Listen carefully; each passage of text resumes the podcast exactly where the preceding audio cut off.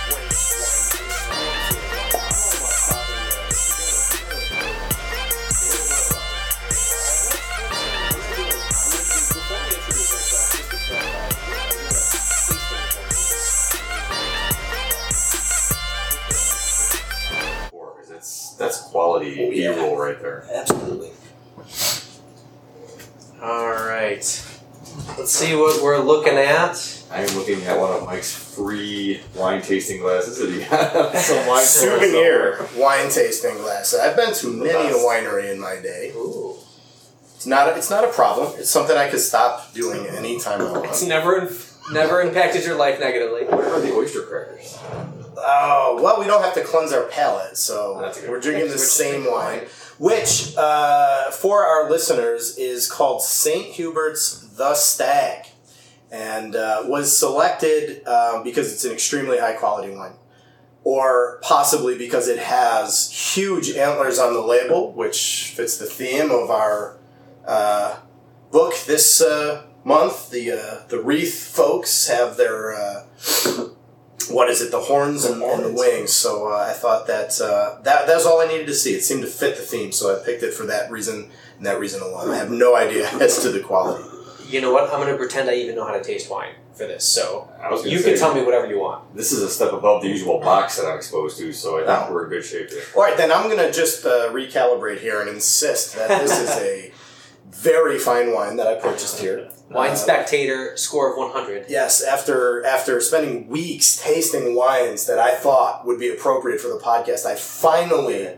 after agonizing, decided on this one. We appreciate your commitment. Yeah, I heard Mike actually got his sommelier certification for this episode. Oh, you yeah. went to Africa? Not, mm, oh. oh, not sommelier. Sorry. There it is, yeah. Sommelier. I am blonde. All right, so try the nose first and uh, see what we think. Pleasant. My allergies get in the way. This is this is a fact. This is actually it's, it's actually not the wine's fault. this this is uh, happening to me right now. I, I can barely uh, smell anything due to uh, the recent pollen explosion that has happened. Lots of tree sex happening out there. Lots I do of get tree sex. I do get cherries. I'm getting some spice in there. Maybe a little oak. Well, it's uh, aged in oak, so you should. Um, I mean, I, I, you should definitely get a little of that. I, I definitely get cherries, like darker cherries, like yeah. Um, a little seven eleven floor in there.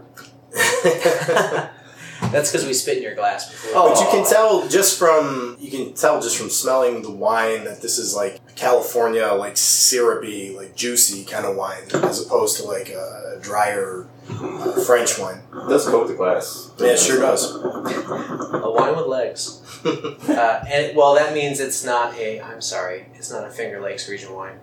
No. Sorry, because any red from the Finger Lakes is going to be Concord grape. Yes. Which is straight grape juice. Yes, it's going to taste like candy, pretty much. I don't apologize for your knowledge. That was, uh, I you learned, I learned something you. from you today. Thank right. you. So shall we, what's the next step in tasting? Well, no, usually, okay. Yes, and then we'll talk about that. You have to spit it out or we drink it? Always swallow. You have to spit yours out, Sean. Sean is chewing gum, by the way. I get the cherry still. Absolutely. This is pretty good, actually. I yeah. From the smell, I thought this was going to be a lot more syrupy, you know, than I uh, usually like in a wine. But this is actually pretty dry. It's got a good amount of dryness to it. Yeah, absolutely. It's like a lot of cab sauds from the Finger Lakes region. It, it doesn't disappoint. It kind of reminds me of Doctor Frank's in a way. I do know a little bit. I wasn't trying to belittle your knowledge. I have gone to many a Red Cat tasting. So, mm. And if you don't know what Red Cat is, it's basically the wine that high schoolers buy. You need a hot tub in order to enjoy Red Cat. Yeah. I'm going to say dark chocolate. I'm getting a little uh, dark chocolates, uh, cocoa sort of mm-hmm. from it. I get that. It's a very clean finish. It doesn't stay long. Mm. This would really go well with a steak. Oh, yes. Wow. wow. We'll talk about that in just a minute. We got lots of fun goodies planned for the evening here. This is the other half of the horns, huh? That's right. It's not fighting with the wings in my stomach right now either. So. We have covered both the wings and the horns multiple ways this episode. I am proud of our uh, figurative representation of the book. It'll be much more relevant to you casual listeners once we discuss the text, but wings and horns figure pretty prominently in this selection. I almost got like a tornado going in this glass. That was impressive. You know what? I have a friend who is a, is working on his sommelier, and so I feel peer pressure to actually pretend to know what I'm doing. Your friend will be proud. Does your friend listen to the cast? No, and I don't know why. He's dead to me. Aaron, I'm glancing at you. Well, now that we've got some wine on it, he can come. He can tell us all our mistakes and how bad the wine is that we purchased. Can I have a straw? Did you spit your gum out? No, I'll get you a straw. Oh, you yeah, your gum I, oh, usually I, put about, I usually put about six ice cubes in my wine. Can I have some ice cubes? Got an ice maker. You can get more than six, man. You can play phone right now. On a serious note, I'm going to say this is particularly dry, and I can tell that because my tongue feels like very dried out after every sip yeah. here. It's a good red meat wine. I'll oh, be yeah. honest. This is this is perfect. Oh, yeah. This is going to go good with a with a steak off the grill. Absolutely. Yeah. Do we want to get into the tasting notes here? This, yeah. What? Uh, Since you're on the lead on that one, sir, I sure. can't even pretend to know how to talk about tasty notes. So, uh, according to the bottle, first of all, and I think we could all tell this, uh, you know, from, from smelling and just lightly sipping the wine, uh, but this is uh, a symbol of power and elegance. Mm-hmm.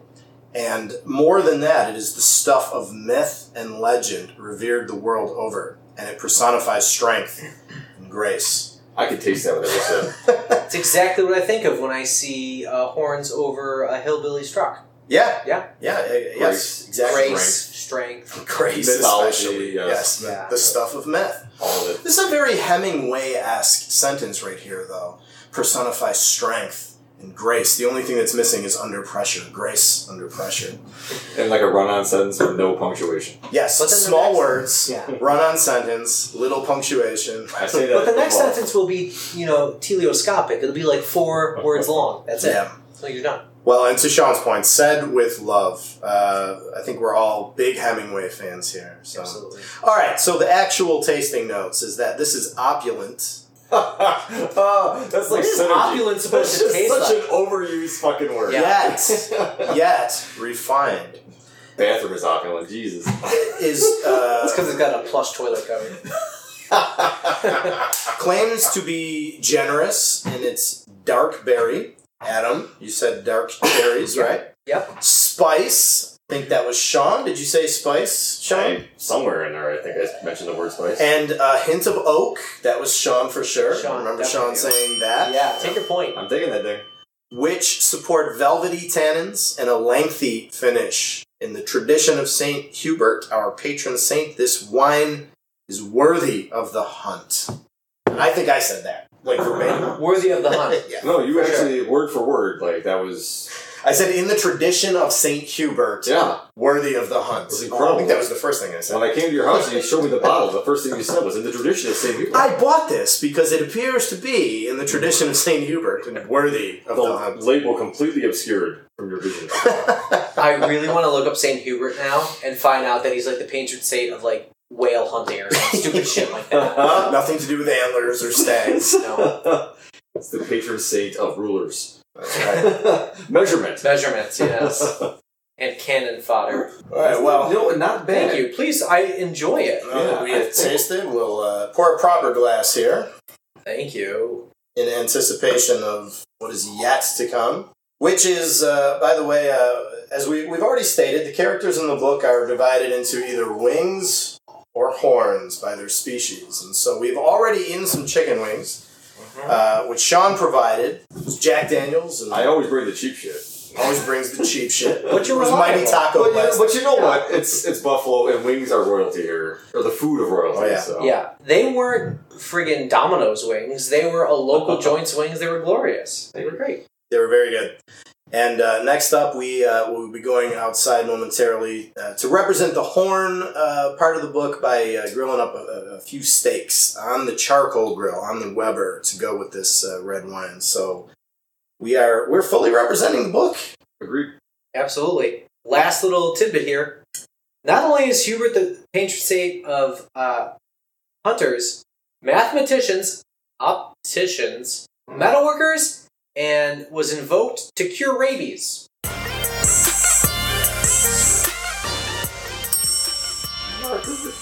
We are uh, back from eating our steaks. Holy shit, Mike, they were glorious. Oh, you flatter me, but man, thank you. Man. I thoroughly enjoyed that. Yeah, I'll eat some horns any day. All right. I'm going to assume we're still talking about steak at this point. Sure. I'm drinking um, out of a horn. Yeah, there you go. I am actually jealous. I love this glass. Um, but it's not a horn. Well, I got this ale horn uh, for a gift from my sister-in-law, and I have to say that this, uh, this if you're looking for partners, ale horn, I think ale we horn. would love to partner Copper. up with you. And I've got to say, I'm really enjoying your drinking vessel. It is fantastic, and I really thoroughly enjoy the ale that is emanating forth from my ale horn. We would love to partner up with Big Ale Horn. It is, wow, yeah, you're not kidding. I looked at the bottom of it, and it is branded Ale Horn. It is correct. I have lots of D and D friends, Ale Horn. I it, think this could play. It is fantastic, and I love it. All right, it's so impressive. Uh, we are ready to talk about Saga. We are socially lubricated here. I think because this was a group pick, again, we're into the group pick season, uh, maybe we could each give one or two sentences or ideas of a synopsis of it here, just talking about Saga, and I'll start with, it's a fucking space opera, mm. and I love it for that. First name. I, I think I took the easiest route. So whoever wants to follow up after space opera. Well, that's, uh, you know, we, we spoke on our last podcast about Star Wars not being science fiction. Um, you know, we oh. said it's it's Lord of the Rings in space, or Sword and Sandals in space, and Saga is, uh, you know, basically the same thing. There's no science in Saga. It is, uh, you know, it has the sheen of science mm-hmm. in terms of technology and, and being futuristic, but uh, but it's definitely fantasy. It is uh, definitely straight fantasy in space. Yeah, I, I honestly, you guys have me sold with Brian K. Vaughan. The man is done no wrong. Hang on, hang on. Alright, so you had me sold with Brian K. Vaughan because Y: The Last Man. I was hooked by that. Adam, thank you for that. And when I heard that, I'm like, yes, let's do this. And everything that you sold it to be came true. It's fantastic. Yeah, yeah, honestly, I probably ending the cast right now by saying I was really just fantastically happy with it. Knowing that I did not get as far as you guys did, unfortunately, as I stare at the stack of compendium that Mike has over there. But let's let's give a, a quick synopsis. So you get a planet and a moon fighting, right? Anecdotally known as the the horns and the wings, basically, throughout the entire story. And the, the battle rages beyond the planet and the moon, and that they start doing kind of like proxy wars throughout the universe, whereas the original combatants are not fighting anymore. But they're fighting on other planets, not on their home planets or the home moon, I suppose, at this point. Um, and the horns have magic. The wings can fucking fly. There are droids with T Vs on their shoulders, which we can get to in a little bit. Instead I've, of heads. Instead of heads, thank you. Loved that. We'll talk about the prince and mm-hmm. how fucked up he is, or unable to fuck he is. Um, yeah. But I guess, what else are we missing from the synopsis here besides uh, galactic war between two factions that then taint everybody around them? I guess a quick description that they're humanoid figures. Mm-hmm. The uh, wings are just basically people with wings, but they're not like specific wings. They could be feathered, they could be bug wings, bug wings. Bat wings. Yeah, bat wings. They could be any number of different kinds of wings. They just have wings. And the horns, there's no prescribed type of horn. They just have horns growing out of their heads. Mm-hmm. But otherwise, they look fairly human. And uh, But they speak a different language. Right, the horns do. Yeah, the horns. They, they, it's interesting they make that point because the wings speak language, and the horns have what looks almost like Esperanto or something like that. Yeah, they call it like blue or yeah. What else is it? It's called a couple derogatory things throughout the series. The Wings, uh, you know, I guess are, are, are pretty bad at names because they do call their language language, and they call their planet Landfall, uh, which is uh, not the most creative name for a planet. But Terra Firma. Uh, yeah, but uh, what's interesting, too, about the two is that I think The Wings fall into... It, it, there's like a sort of genre contrast between the two species as well. The Wings are like the very sophisticated science fiction-y type. You know, their government is represented by that shady agent who's always on his cell phone and wearing a tuxedo. You know, there's a sheen, there's a polish to the Wings. Yeah, yeah, he has small exactly. wings. And yeah. then and then the wreath, the, the horns, uh, are are like the sort of traditional fantasy. Um, you know, their their culture is built around like magic and spells and so on. I was reading a very deep analog to the uh, wings being almost representative of just Western or American culture, and the horns of the wreath planet being sort of a momentary, being more representative of like the whatever native inhabitants that we've tried to obliterate.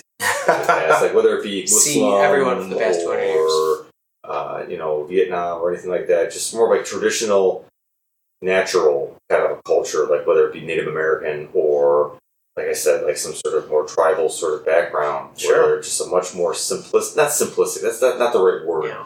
But not as Uh, technological, not as reliant on technology kind of civilization. Well, and, and there's certainly a tie-in to, as as Adam was saying, they fight their proxy wars everywhere else in the universe. And I mean, that's the story of, of many American wars between us and, say, Russia, for example. You know, Vietnam was basically America versus Russia, but it was fought on a Vietnamese battlefield. You know, and there's there's other wars that, that follow that. Yep, yep, yeah, that would be another one. So, you know, there's that connection as well. Yeah, I mean, even Afghanistan to a small mm. extent. We funded them, and then they turned on us. Yeah. Oops. There's a lot of things that uh, Vaughan, you can tell he's drawing from in the real world, you know, especially with that comet planet, and how it almost becomes like an Afghanistan, like this little like insignificant rock that gets picked over so many times by big, giant countries that right. come in trying, for whatever reason, to use it to their ends. I, that, that's a real good analog. And they ultimately destroy that comet. And I'm sure, you know, we'll get to that eventually, but uh, that is probably the most heartbreaking, or one of the most heartbreaking moments. Oh, there was a series. There was, yeah, there was a series of heartbreaks. Um, if you have not gotten to volume at least six, you may want to close your ears at this point. We have to give spoiler alerts. Oh no, we're okay. So let's let's assume let's tell our audience like we are going to cover the nine volumes that are out. So it's a know. good point to mention also that yeah. it, this is not a finished saga, right? Quote unquote. And I believe Vaughan and his artist, oh shoot, I can't remember. Fiona Staples. Thank you. Fiona Staples. Yes, they have vowed to continue it for at right. least another nine. Uh, episodes. So they're planning on finishing it as like this mirrored book, and it's just COVID, of course, has yeah. disrupted their plans. Sure. But I, I have a feeling that they will come back and they will give a satisfying yeah. conclusion to it. And speaking I'll of Fiona Staples, money, um, and this is something else I'm sure we'll talk about it at various points in the cast, but um, you know, holy shit! Like, say what you want about Brian K. Vaughan as the author, uh, but I mean this this is not the same series without that art. That no. is just incredible. No. And it, it's such a wide range. There are some points where it's very, like, sketchy, and, I mean, sketchy in, like, having multiple lines over one area mm-hmm. and that sort of thing. And then it's there are times where it's very polished um, on the opposite end and very, like, high contrast, bright colors. Yeah. You know, I'm thinking of Sextillion mm-hmm. versus, like, when they're in the tree where it's very muted color scheme yes. and that sort of thing. She is so integral to the story and her illustrations. She's so good. Unbelievable. I mean, yeah. I've been a huge proponent of graphic novels as a, a legitimate literature and art form for a long time, and this proves it. It is beautiful to look at, and it is fantastic to read. You can take almost any frame on almost any page in this entire saga, and, uh, so... See what I did there? Yes. There you go. That was, point. that was unintentional, but I'll take credit for it. I'll take it. Um, quite impressive what she's doing artistically. Um, the colors are incredibly vibrant, but the scenery and the depiction of the characters are just as fascinating as the story. the, the the realism of like the faces of the characters, like oh Elena and Marco, and yeah. you know how she's able to capture all that. And you know when when he must give her, you know, I enjoyed as I was reading thinking about like what her reaction must have been like when he gave her half the shit that he was yeah. writing. There's a scene where these characters walk into a cave and they come across a dragon sucking its own dick. Yep. And what was her... To bring back The Will. Yeah. Fantastically right. illustrated. And what wow. was her reaction when she read that? And yet it is fantastically rendered Undid. in a believable way. You read that and you're like... Well, yeah, that yes, that, that seems to be a, what a dragon sucking its own dick would look like. This, this artist can truly capture the look of a penis.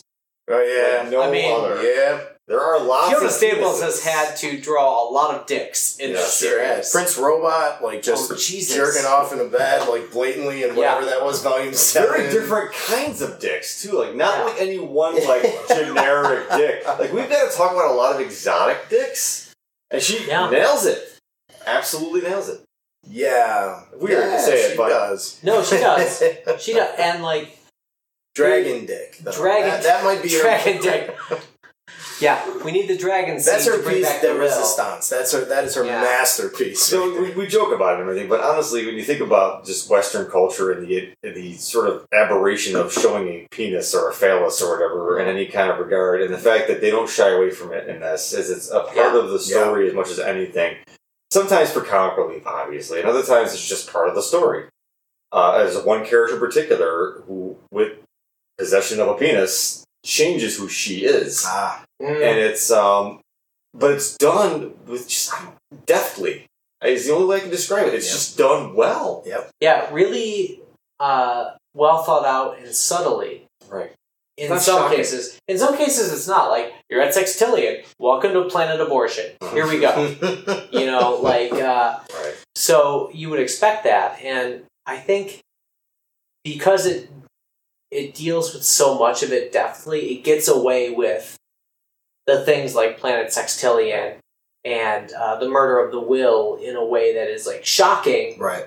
And you're able to accept it, though, because it's not constantly shock value, shock value, shock value. Right. I really appreciated that they weren't shy about dealing with a lot of our current social issues in just a frank, open manner. Yes. And not being afraid to discuss the way people feel about things in the real world and how, honestly, some of that's just bullshit. And just calling it out. And right. I loved it for that. I wonder if you might get into specifics about that. I'm sorry, Mike, I cut you off. On no, that, no, I was just agreeing with Sean. I wasn't going to make a point of I was saying uh-huh. right, because I, I think that's that's an incredibly important aspect mm-hmm. of this entire series. Um, this this this whole series is beautiful in the sense that it is dealing with truth and hard truths mm-hmm. and all the stuff about this that is so graphically violent or so graphically sexual, you know, or, or all the times you want to turn the page and you want to chuckle because it's like, hey, everybody, welcome to Abortion Town or something like that. You know, it's it's it's not only entertaining, it is putting, as Sean said, incredibly important and complex social issues into its framework and dealing with them in such a, you know, understanding way for something that is so entertaining. Yeah. You know, to do so many of those things. You get uh, you get family life, you get abortion and homosexuality racism. And sex work and racism yeah. and uh, just war itself. So many very complicated and uh, huge topics. And done in such a fabulously entertaining way. It's it's it's just, like I said, the word I want to use is it's just beautiful. It is yeah. a beautiful work. Agreed. And, and Adam, you asked for specifics, and the one that yeah, just please. stands out the most in my mind, and I'm, but forgive me, but I I devoured this so fast. We had not even finished talking about Thrawn, and I was already done with the entire. Yeah. I just couldn't put it down. It was so gripping to me.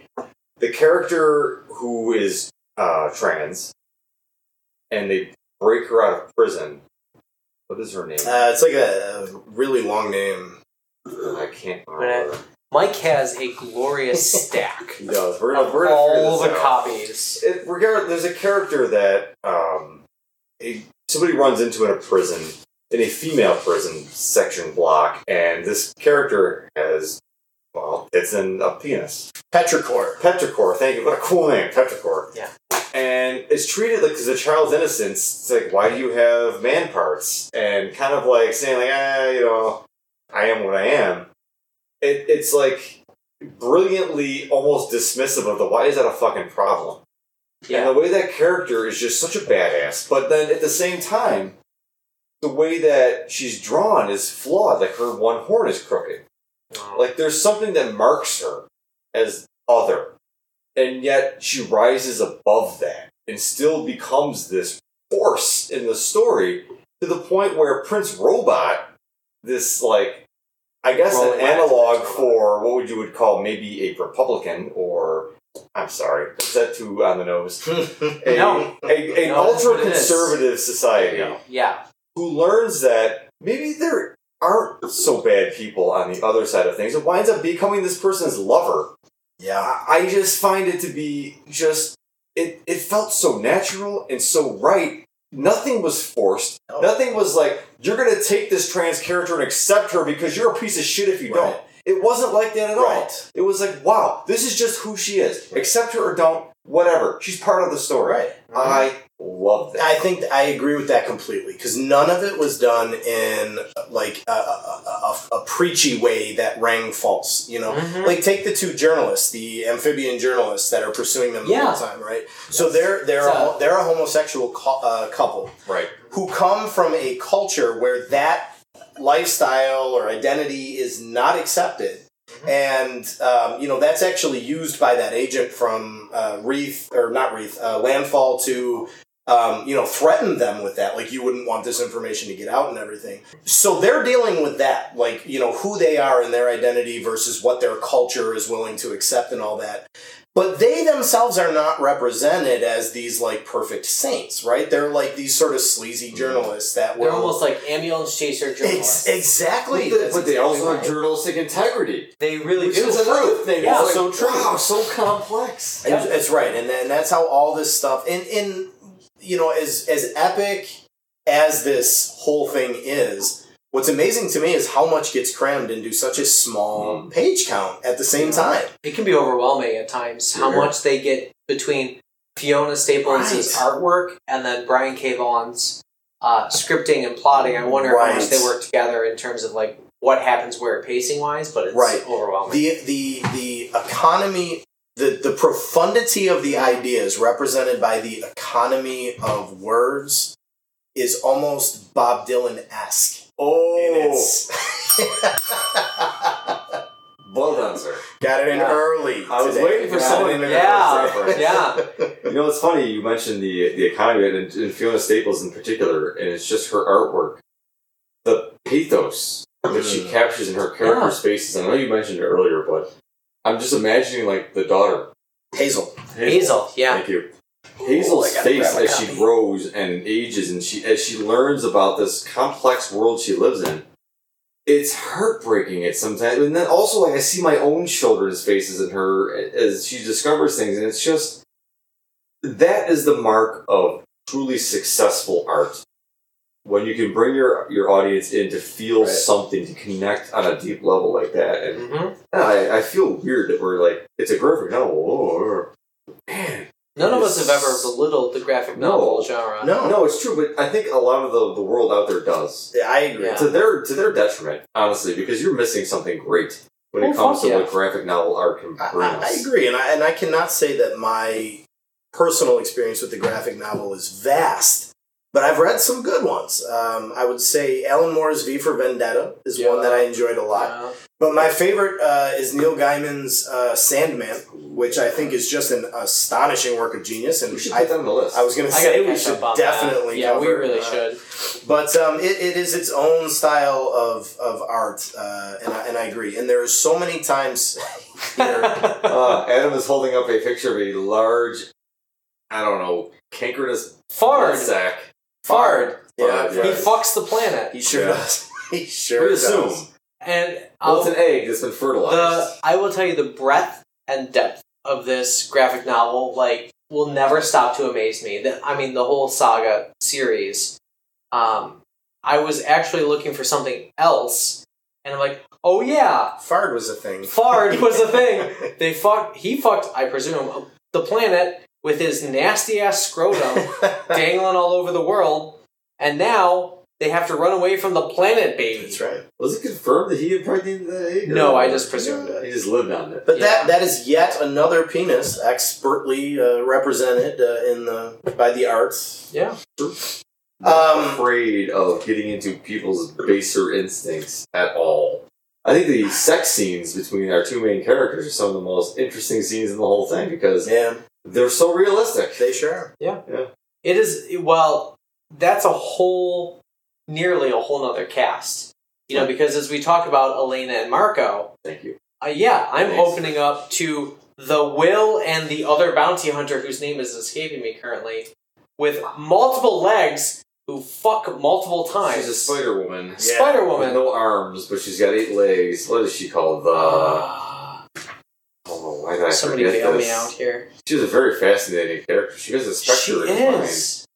She She spends almost the entire nine volumes as just a figment of the Will's imagination. Right. I mean, yeah. she's actually only alive and herself in the series for a small page count. But yeah. I, I give them credit for trying to depict their sexual relationship as well. Yeah. The best they could, because the Will is definitely fucked up. Oh my god, oh, yeah. That's a whole other... Like, I have a, a series of questions later on based on the Will that we can play, like, oh. just a fast... Yeah. Well, a fast my, and loose lightning round. I hope this might be an answer already, but one of the, my favorite parts of this whole series is when...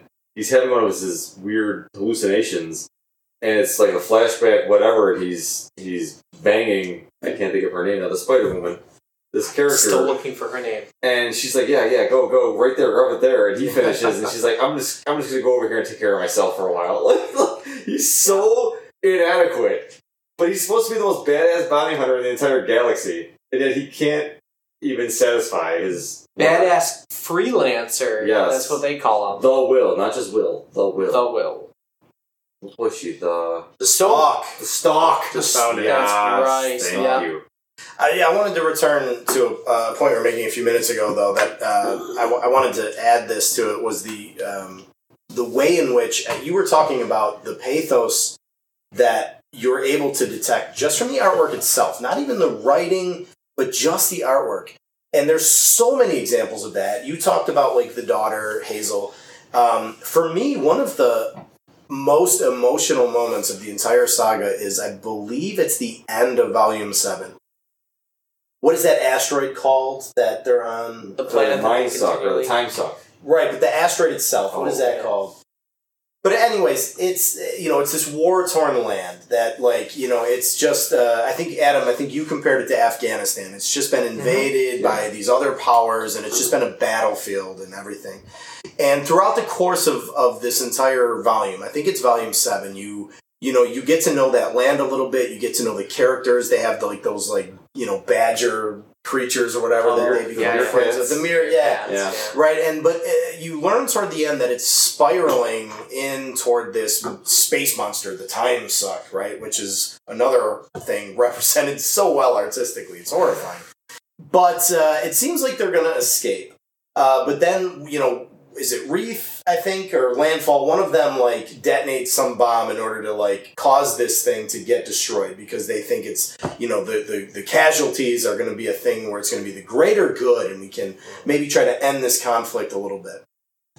But Volume seven ends... Are you laughing at the Star Wars reference? With an endless destructive conflict. Pause to, Bring to recognize... to the universe. It's impossible to, to not quote Star Wars sometimes. It's so deeply ingrained. Indeed. But Volume seven ends with this asteroid spiraling into the Time Suck to be destroyed in, in its entirety.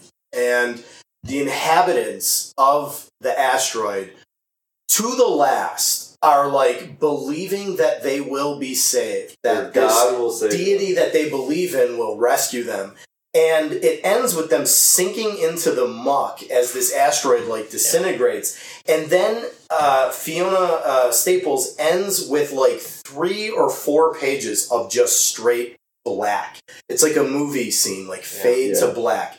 And that's how it ends. And it is so devastating. It's a bold artistic choice, and you're right. I remember reading it, because I read it on a like a Kindle app kind of thing, because I got it through the library digitally.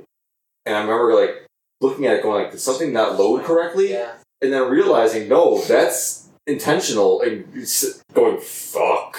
That's Oblivion. Uh-huh. Yeah. I actually didn't take a pause. Like, one of the few times I set it down for a while, walked away, because I... it hit me. And yes.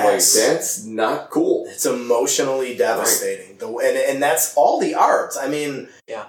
uh, you know, any writer could be like, yeah, the asteroid's going to get destroyed and like all the people are going to die and it's a massive genocide. But there's no words, right, that, that go accompany that. There's no dialogue. There's It's not a movie, so there's no emotional music. Mm-hmm. There's nothing like that. It literally is Fiona Staples' artwork.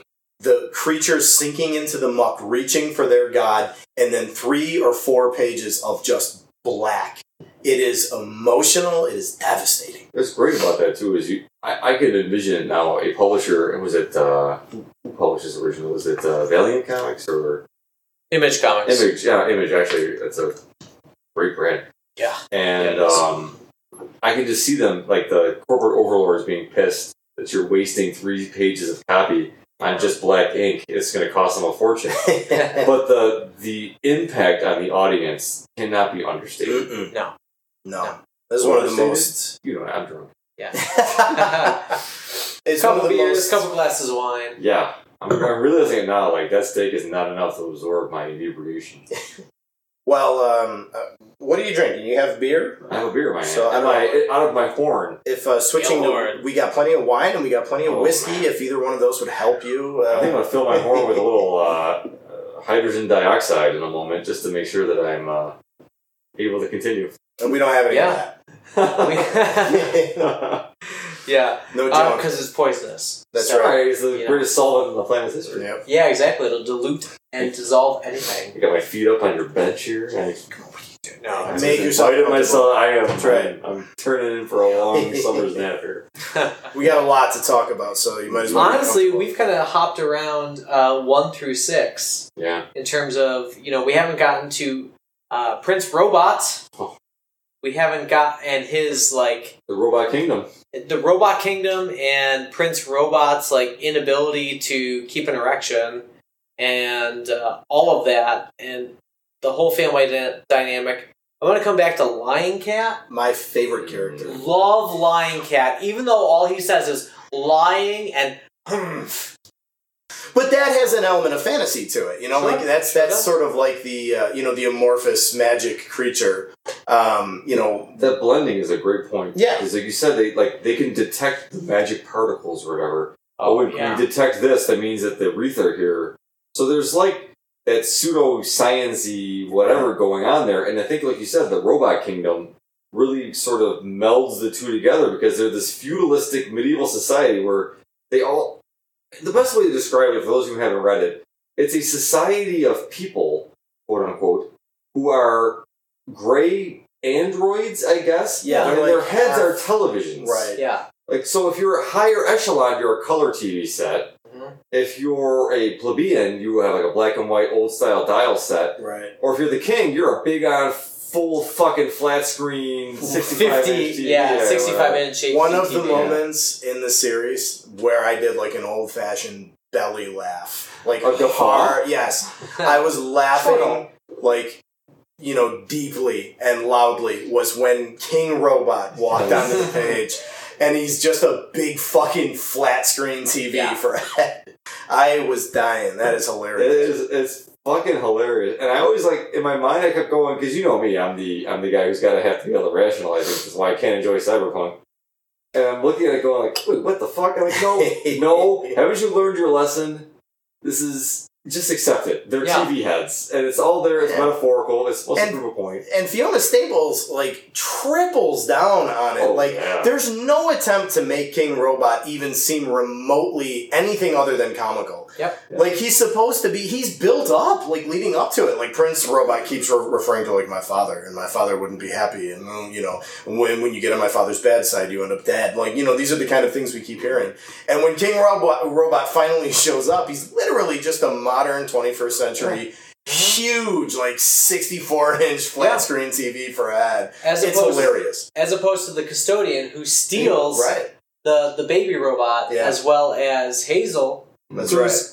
like a fucking... Um, boob tube from the seventies. Right, right. But they're it's they're biological though. They have children. They fuck. It's and yeah. like when they dream, whatever they're thinking about appears on their screen. It, it's it's bizarre. It's the only In the thing to describe it. Yeah, yeah, but like a great kind of bizarre. At the end of it, I realized like any hang up I would have had when I first started reading it was just stupid.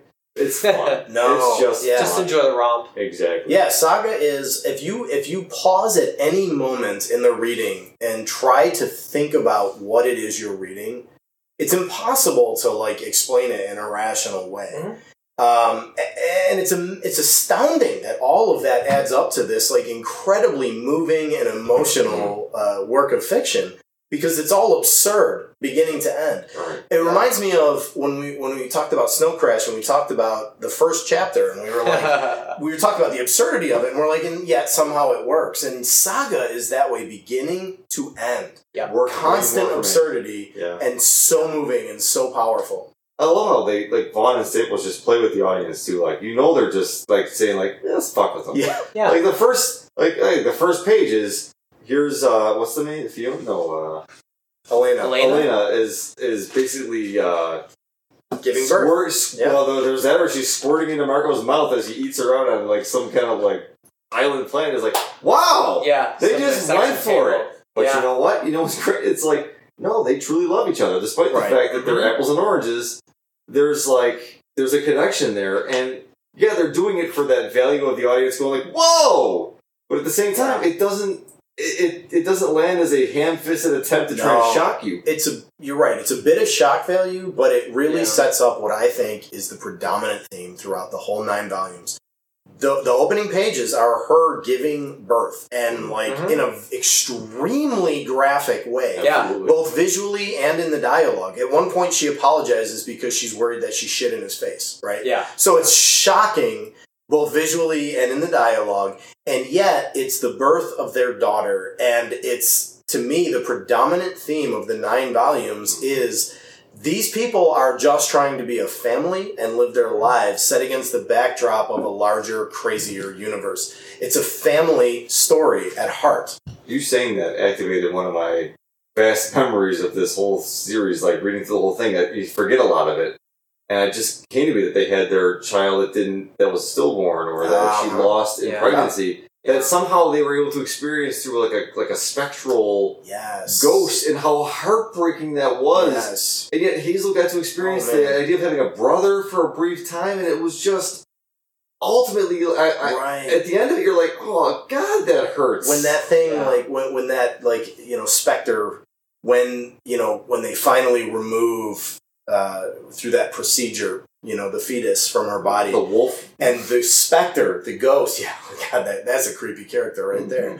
Uh, but that's another... I, there's so much I want to say. I don't know how yeah, to, like, streamline like my thoughts. Honestly. Here. But let me stay with the thought I was... That, that I actually was saying, which was, um, you know, the specter of that son. You know, uh, and the way he, like, knows that he's about to, like, blink out of existence. And the way Hazel knows that too, and is like trying to be strong even though she's bonded with him. And then the way he fades out, even his dialogue gets like blurry to read. Yeah. And he's still talking to her, not maybe realizing that it's happening right now. He knows it's going to happen, but he doesn't know it's going to happen right now. So he's still just talking to her as he's fading out and his dialogue's fading out and he blinks out of existence. Another absurd moment that was so emotional. Yeah, agreed. I can't get over how much emotion they did pack into the entire saga so far. So just contemplating the fact that it's going to end, and I have no clue how it's going to end, is just astonishing to me. Like, this is just a, a masterwork mm. in the whole idea of character development, conflict, you know, and world building. And just creating characters with whom you empathize throughout the entire thing. What's interesting, too, is you and I read Y: The Last Man, which is, I think, Vaughn's other epic. Brian K. Vaughan, yeah. And uh, it's... That I think, succeeds on a different level. And it was really fascinating to me to see a completely different kind of emotional investment in the characters than you got from that series. And it's just, I guess it just speaks to the, the I guess, versatility of the artist. It's just different things that pull you in, but man, when he gets you, he hooks you good. Oh my gosh. Yeah, yeah. Um, at the light of being too, or in the light of being too serious for too long, Uh, I like to switch to the lightning round if we can. Uh, there you go. There's your lightning round. No, sound. No points for me here, but well, we need um, a D J horn. Yeah, I'll put that in post. Yes, please do. Um, so I'd like you to each answer um, with just the answer, no justification for this first one. Who is more badass, The Will or Boba Fett? Because we just finished a Star Wars film. Or Star Wars movie, uh, book, excuse me. Wrong. Can I ask a clarifying question? Sure. Are we talking about Boba Fett in the Saga films or in The Mandalorian? Unfair. Saga films. Mm. That's then I'm going to go with The Will. Will. Okay, yeah. Cool. Well, dude comes back from the dead with dragon semen. Yeah. Come Bo- on. Boba Fett's a chump in the movies. Yeah. Thank you. He's okay. An absolute That's chump. Why I had to ask that clarifying question. I'm definitely going The Will. Yeah. If you include Mandalorian, though, it's a more of a toss-up. Yeah. It is more of a toss-up. I don't know that I buy the characterization in The Mandalorian of Boba Fett. It, they're trying to salvage a marquee character, I know, and they made him badass. Anyways. It's no, my daddy's armor. It's my daddy's armor.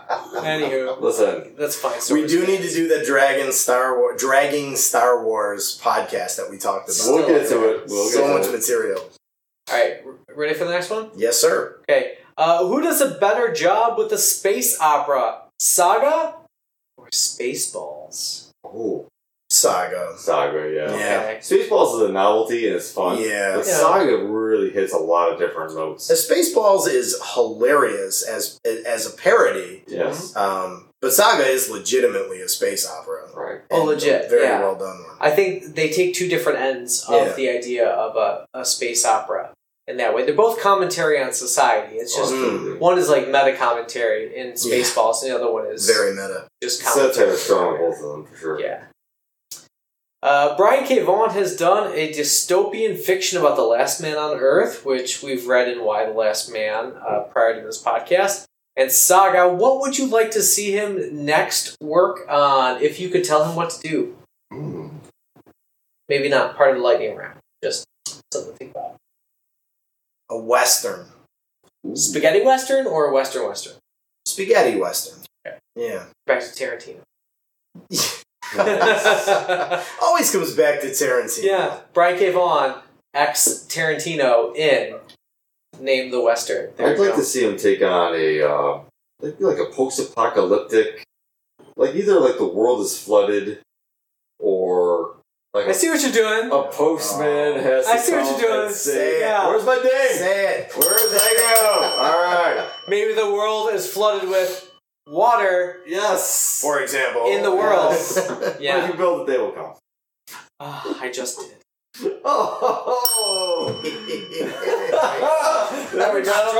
I've been struggling to work it in there. Wow. There's so much fucking in this series. Yeah, not yes, uncalled for either. Yeah. No, it works. It's tastefully done. Like I forget. No, what it's it, not tastefully done. I mean, sometimes it is. Sometimes it isn't. But it serves the fiction. Yes, it's yes, purposeful pornography. Let's be honest. To steal a phrase from you earlier, and I think you're quoting somebody else. It insists upon itself. Right, like. Uh, Fiona has to grab Marco's horns because they're there. Mm. It's a sponsor of. um, sorry, I just I'm flipping through the book and all of a sudden the stalk is topless. Well, she's topless. topless. topless. Yeah, she doesn't open. wear a top. No. Period. But she's um, not a sexual being. In my no, head. When you see eight limbs come out of that, usually that holding game, weapons and a thorax. Yeah, I'm seeing a shotgun, a revolver, a knife. Yeah. Uh, battle axe, and I don't even know what this is. It's like a bell thing. I don't even know how you would describe that. You mentioned these. Oh yeah, I don't know what. What is that? What is that? The freelancer characters. We were talked about the Will's sister. Yeah. Yeah. Yeah. We haven't even gotten to her. You wanna? Oh, you guys are lightning round. No, no, no, no. There's only one more question for the lightning round. Well, it's very fast. Yeah, let's finish the lightning round. All right. So, last lightning round question. How should the series end? Mm. Knowing, I mean, we know that they're planning another nine. They're doubling the series. Yeah. But give me what you can. Um, I, I don't know. I, I would need to think about it if I were going to give you specifics. But it's I, the lightning round. There's it, no thinking in the lightning has round. To, it has to, off the top of my head, it has mm-hmm. to have... You know, an ambiguous ending. It has to. Because yeah, this is too big of a series that tackles too many hard realities of life and human society and history to wrap up neatly. You know, it has to have an ambiguous ending that implies that even though the series is wrapped up, the story continues. That's a great point. That, that, that makes the most sense. But if you look at a lot of what they've done in this series, a lot of it is playing with your expectations yeah. and going in a different direction. Mm-hmm. You know, we know that it's all narrated by Hazel, you know, in her post-story life and explaining, maybe she's talking to a shrink or something about how fucked up her upbringing was or whatever. Don't pull a Shutter Island or a... The one thing I didn't like about Baz Luhrmann's... Uh, Gatsby is that yes, whole Nick yes. aspect where he's oh, in the sanitarium. Right. Yeah, yes. That's messed up. Did not like Ooh, it. Something's turned your light on your on your porch back there. Is your dog outside? Oh, we get uh, no Humphrey's inside. No, we get uh, oh, okay. grizzly bears sometimes. It's, it's nothing to worry about. Oh, good. It's all good. Um, I, just, I got the bear um, trap set up, so I can fine. see Vaughn and Staples setting this up for a uh, like almost like a counter ending where like everything's fine, like right, like Marco's good. Everyone's good. Well, Marco doesn't what. have P T S D and is okay with violence. They well, retire somewhere. The war is over. It's yeah. good. Okay. Yeah. I mean, can we can we talk about the ending of Volume Nine? Adam hasn't read it. Are we allowed to I'm discuss behind. It? It's fine. Uh, Do you want to earmuff? It's fine. Do you want to earmuff? I'll let the adults talk. Because that's a whole other question. Um, is is uh, Adam? Uh, you know, I got, I'm just, I'm gonna go ahead and say it. Uh, you do what you gotta do. The implication is that the Will kills Marco in the final pages of Volume Nine. Uh, they had to come together at some point. Yeah, and then there's this this very, very heartbreaking moment where, you know, as Marco's dying, there's like a, a flashback to a moment when Marco and his daughter are on the beach and she wants him to like build a castle with her. And, you know, he's like, yeah, daddy's got nothing but time for you. And it's, you know, I mean, anybody who, you know, has children will just, you know, be torn apart by that. And then it ends with... Can I see Volume one for a second? Yeah, yeah. Because it ends with these words that I feel like Volume one ended with, and I want to see if I'm right. Um, or at least maybe... What would we call it? Issue one? Um, but it ends with the words like, you know, because of my parents, I got... you know, to live uh, a long life or a lot of years or something. And then it Those says... Those are definitely in Volume one. Somewhere. It says, not everybody got to do that. And that's the last words of Volume nine as we see Marco, like, laying there on the floor. But, Sean, what do you think? Do you think that he's actually dead, or do you think we're going to see him back when the series comes back in Volume ten? I don't know. He He's too valuable a character to the entire story for them to completely write him out. Whether he comes back spectrally or in flashback, or if he's actually resurrected, because that is a possibility in this series, I think that there's too much story potential there to mine from his presence. But then again, his absence can also drive a lot too. Yeah. So honestly, I'm up in the air about it. I think Me too. if they want to be ballsy and just say, no, he's fucking dead. They're the, they're, yeah. They are the they ones would do who it. Will do it. Right? They will absolutely say, no, he's in the ground, he's gone. And they're also at the point where if they brought him back, they've laid the groundwork for that. So they've yes. given themselves options. Yes. I mean, because we don't literally see confirmation of his death there. And we've seen characters brought back from the brink. The Will, right? Yeah. Um, he's dead for years, yeah. and it's brought back by dragon jizz. Right, exists for by dragon jizz. Right, which really hung up on that, aren't you? I don't know why, but I wanted just I, I wanted to confirm. Check out Adam's new energy drink, dragon jizz. Dragon jizz. Well, soon. So at the end of issue, I think it's issue one here. Um, Elena says, as they're about to kiss, "My breath is atrocious." And then the narration comes in, and Hazel says, "But thanks to these two, at least I get to grow old." Not everybody does, as her parents are kissing. And that is how Volume nine ends, as Marco's dying. Those exact, literally exact same words. So there's a yeah. symmetry to that, which is really nice. Part of me thinks is they're trying to find a way to kill the parents off. And it, it, it makes poetic sense that Marco will be the first. Yeah. But... They have they have spoken uh, in interviews about how they view the series as Hazel's story, not Marco and Elena's story. Right, right. So, you, you know, what you just said, that that could be true. But damn it if they don't get us to care about those characters. Oh, yeah. I mean, Hazel may be the narrator from the beginning, and Marco and Elena are kind of in the way. I mean, obviously, they're the reason why she's there, but if it's Hazel's story, they do have to leave. They yes. have to get out of the way. You're right. Oh, come on, Al. I mean, maybe Marco could be yes. soul bonded in the same way that what's her name could be. Oh, the babysitter. My the babysitter. Might be my no, there's so many things to talk about. Damn, the the ghost disengorged sitter. ghost sitter who shows up only at nighttime. Saga could be. Out. I feel like Saga could be an entire season of podcasting. It's there's oh, that much geez, in it. It's yeah. incredible. It's but to go back to like Marco and Elena and getting them out of the way to make it Hazel's story. Marco, I can live with. You know, if they get rid of him, I can live with that. Elena is a really cool character. I would, uh, I hope she hangs around and, and remains a huge part of the series because I enjoy her character very much. You know, it's interesting you say that because I, I feel like I really identify with Marco's sense of honor and his, the the complexity of his, the inner beast that he's always fighting. Yeah. That wants to kill, mm-hmm. that wants to do war, but he's like, no, I, I'm a I'm a pacifist now. But he always finds himself with a weapon in his hand, killing things. yeah. There's so much story mining potential there with him. But that same thing that you're saying, I, I struggled with a little bit throughout the mm-hmm. series, because in every volume, I feel like once per volume, and through nine volumes, there's like, Marco's like, I'm a pacifist. I will never do violence again. And then murder someone. As soon as he's in a situation where like he has to use some violence, he's like, oh yeah, and he slaughters everybody. And then he's like, oh, I feel so bad. I'll I'll never do it again until volume six. Yeah. Well, I can say the same thing for Elena though, because she's that like, oh, she's that cool punk chick, mm-hmm. you know, which obviously you have an affinity for her and.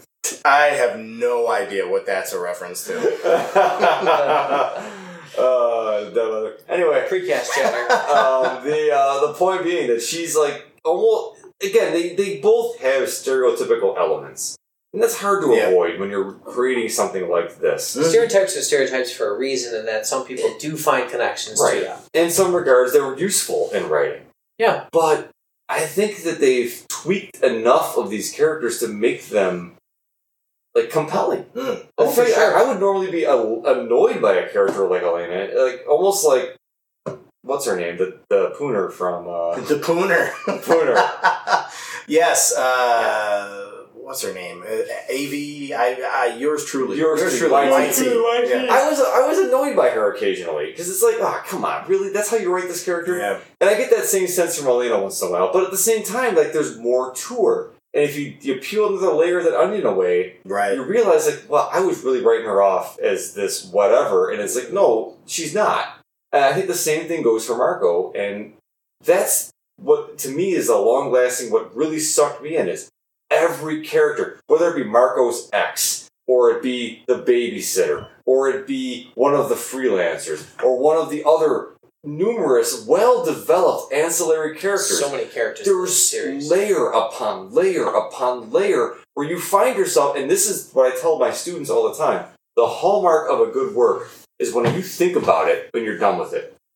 Like a shitty movie, you walk away from it and you never think about it again. Yeah. Disney. Yep. Hey! A good movie is one that makes you go like, wow, how did that end? Right. And I gotta, I gotta process. I gotta contemplate. Right. Every time I finished uh, an episode of this series, I had to sit and I had to process. And I had to think about yeah. it. And that to me is a sign of, of good work. Well done. Thank you, Ke- Brian K. Vaughan and Fiona Staples, for giving us this. It is. It's outstanding. Yes. Hell yeah. I, I don't know that we have enough time to talk about no. all of it. I mean... I'm flipping through um, Volume four, and we haven't even talked about the circuit. No. right? Oh. And um, I'm trying to find the character's name who sacrifices herself in the tree ship because of a fuel leak. And she's oh, high right. as fuck.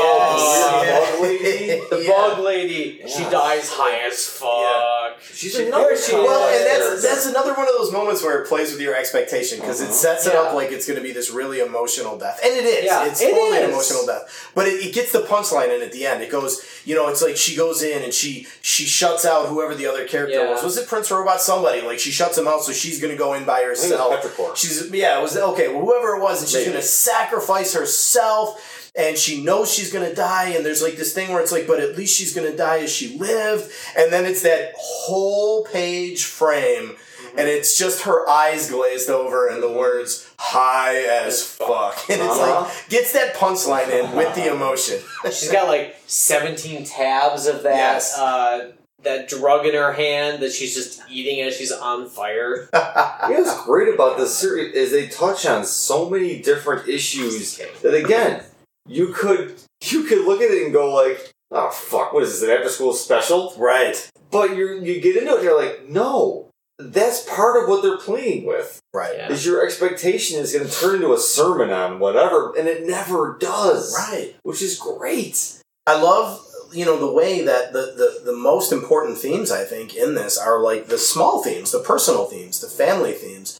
And it's set against, you know, or or like as we said before, you know, the social themes, the identity themes. Um, but it's always the very personal. But it's set against that huge, epic, massive, galaxy-wide backdrop. Um, it's an incredibly interesting way right. to tell those stories and explore those themes. They they nailed ambiguity. In this text, absolutely. Mm-hmm. Like, there's no, I'm leading you to conclude what I want you to conclude.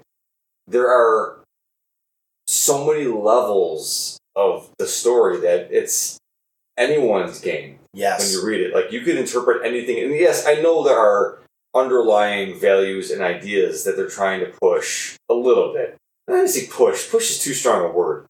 To, I don't know, normalize. Or to just say, like, why are you fucking hung up on this? Yeah. Or like the trans character. Or right. like, whatever. Or the, the drug thing. But any of that.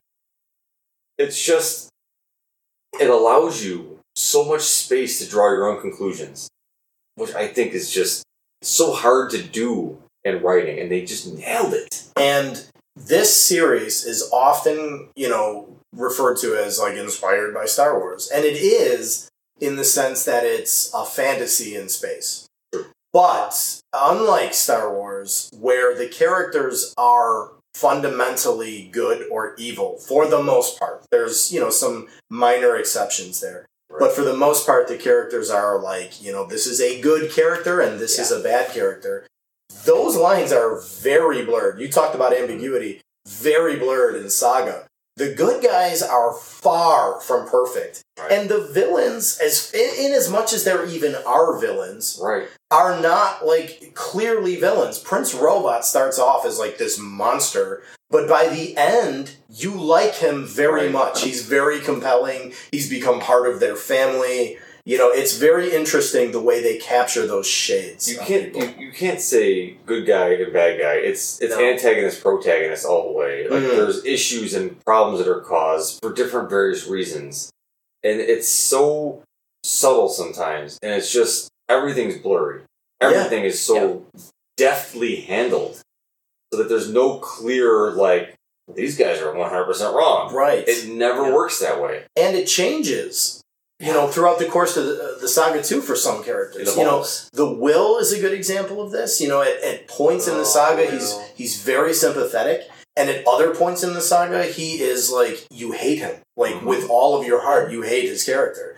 And it, you know, the fact that they're able to do that, they're able to represent right. like you know, people are just people, and depending on what they're doing at any given time or at what point they're in in their life or what the context is. They can seem good or they can seem evil. You know, that's a really difficult thing, I think, to render fictionally. Uh, and they do it very well. We've been saying they, because it truly is a partnership. Mm. Like, yeah, Brian K. Vaughan might write the story, but without Fiona Staples, it just right. wouldn't work. No, at mm-hmm. all. Mm-hmm.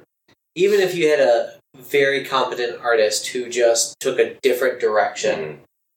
No, I don't think you could get away with it. Like, I'm looking at, for example, Gus, the char- the seal character Gus. Yes. Oh, I love ah, that character. Or yeah. Goose. And, like, the way in which it... Gus, Friendo. Friendo. Friendo. Oh, Friendo! Friendo. No. I want to name my kids stuffed animals. I Friendo. Can feel the pull of Friendo, and that's how they find them. Yeah. Like, you know, there's... Brian K. Vaughan and Fiona Staples know how to work in the innocence yeah. when yes. things have gotten so cynical. We haven't even talked about the, the writer who wrote the shitty dime like dime store novels well, yeah, that yeah, like yeah, yeah. is driving their whole philosophy. Right. And oh, it Jesus. comes yeah. from like some crap freaking story. So I, I should clarify, because we said earlier in the cast that we picked this bottle of wine because it had, you know, the, the huge antlers on it, so that was the connection to wreath and the horns. But we, we did not explain why we picked wine in the first place, and that's because, as far as I could tell, the only depiction of alcohol that I recall in the entire nine volumes is when Marco's mother and this Cyclops author, what is his name? D. Oswald Heist. That's yeah, right, Oswald Heist. Heist. They share and they bond over uh, a bottle of wine. Yeah. So, yeah. When, when they're essentially planning the family's future together behind mm-hmm. their backs. And then, yes, yes. Which gets into the whole family theme, you know? And, like, the older people are, like, going to plan the younger people's future. And, yeah, because the younger people don't know what's up. There's too much to unpack. There's just so much, too much for an hour-long cast. Yeah, we picked a book that was too good. We picked a series that was and, too good. And we should point out at this point that we are not, not, not one of the three of us are like this. We're not gushers, you know? We're not, like... I mean, you know, pretty, we're hard. To, we're hard to please people. That's right. I mean, in our first, you know, uh, you know, four or five episodes that we've done so far, like there's ones that we've liked more and ones that we've liked less, but there's been a fair amount of criticism, no matter what. Well, you could have called this the, the Sean's Haters Guide to Literature thus far. And th- this is the one where, like, all three of us have just walked away from this, like, blown away. Mm-hmm. I mean, we. Just all agree that this is yeah. just genius. This I, is I'm sad that I can't read more of it. I honestly think that this speaks to the ability to serialize your story and take your time with your collaborators.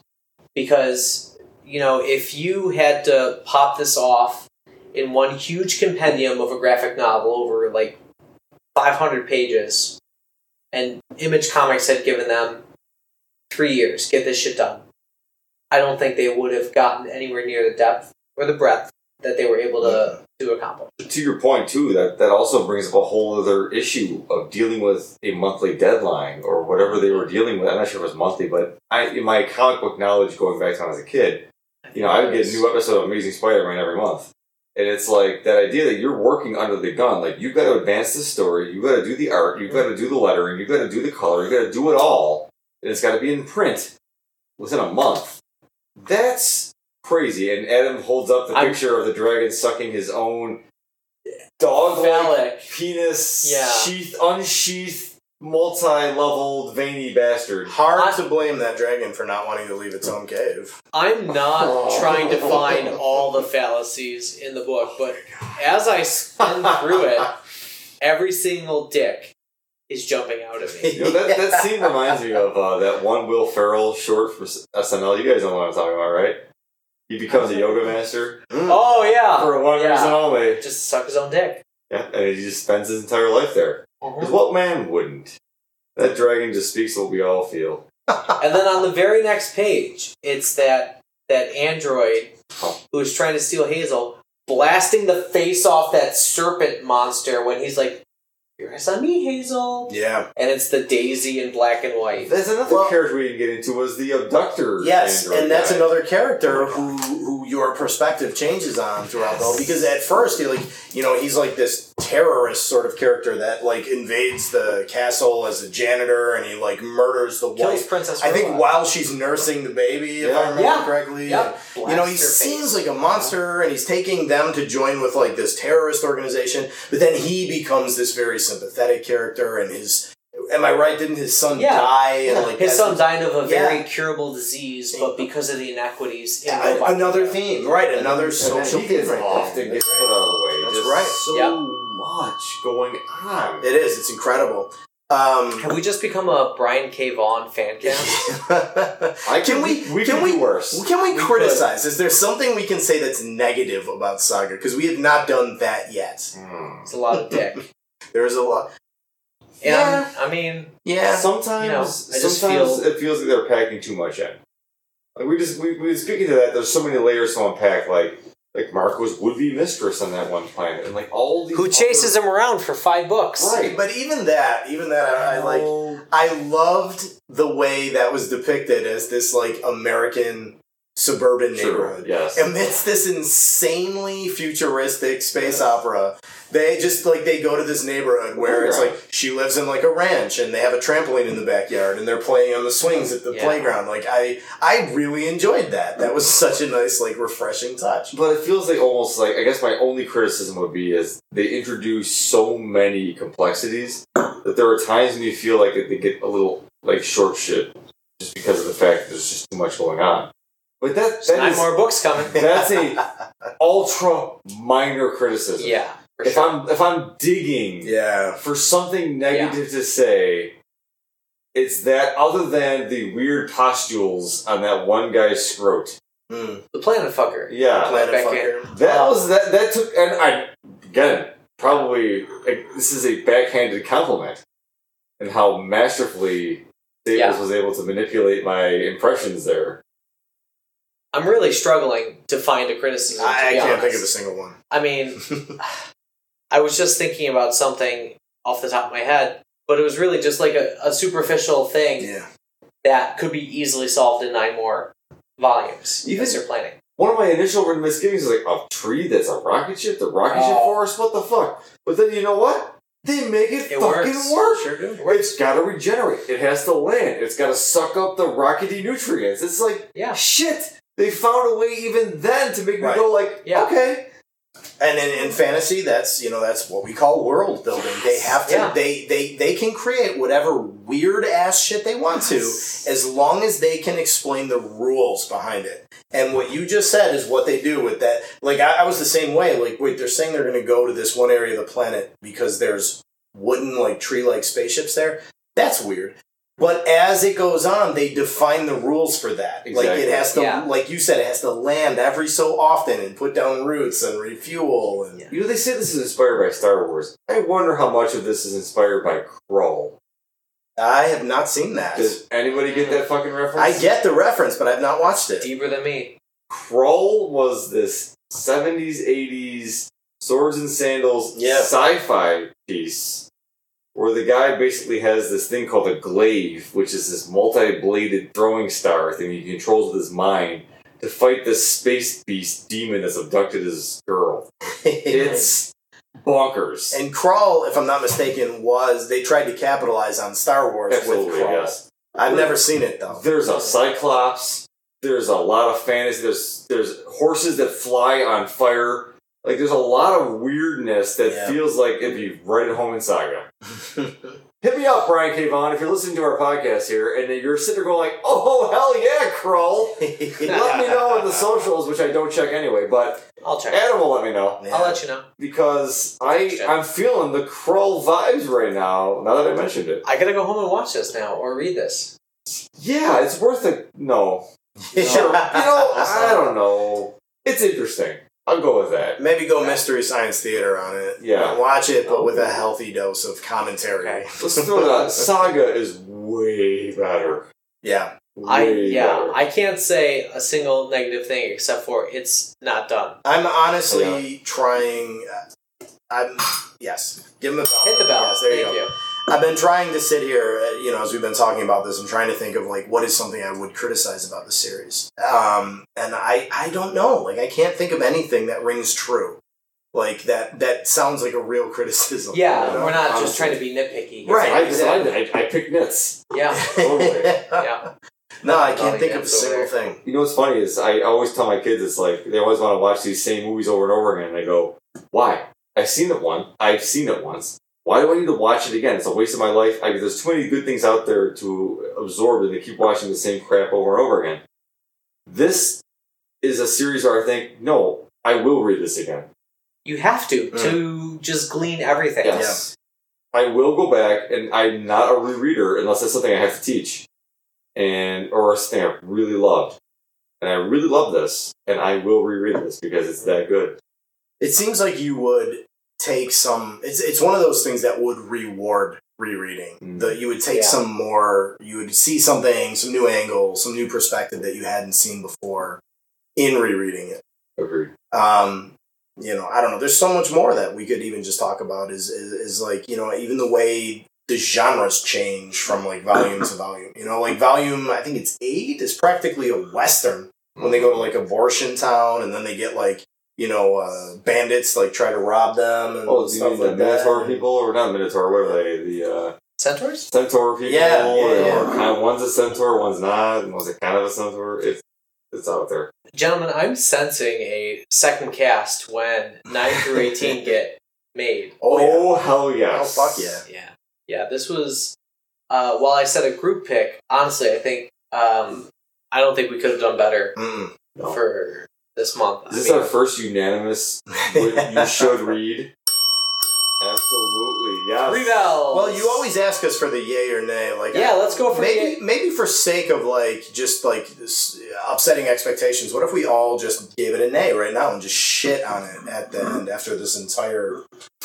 raving about it for an hour. Loved it, loved it. Fuck it. Don't no, read it. Yeah. Too much you know what? Penis. Should I, should I be like, fuck you, yeah. Brian K. Vaughan, you know what? Fiona Staples.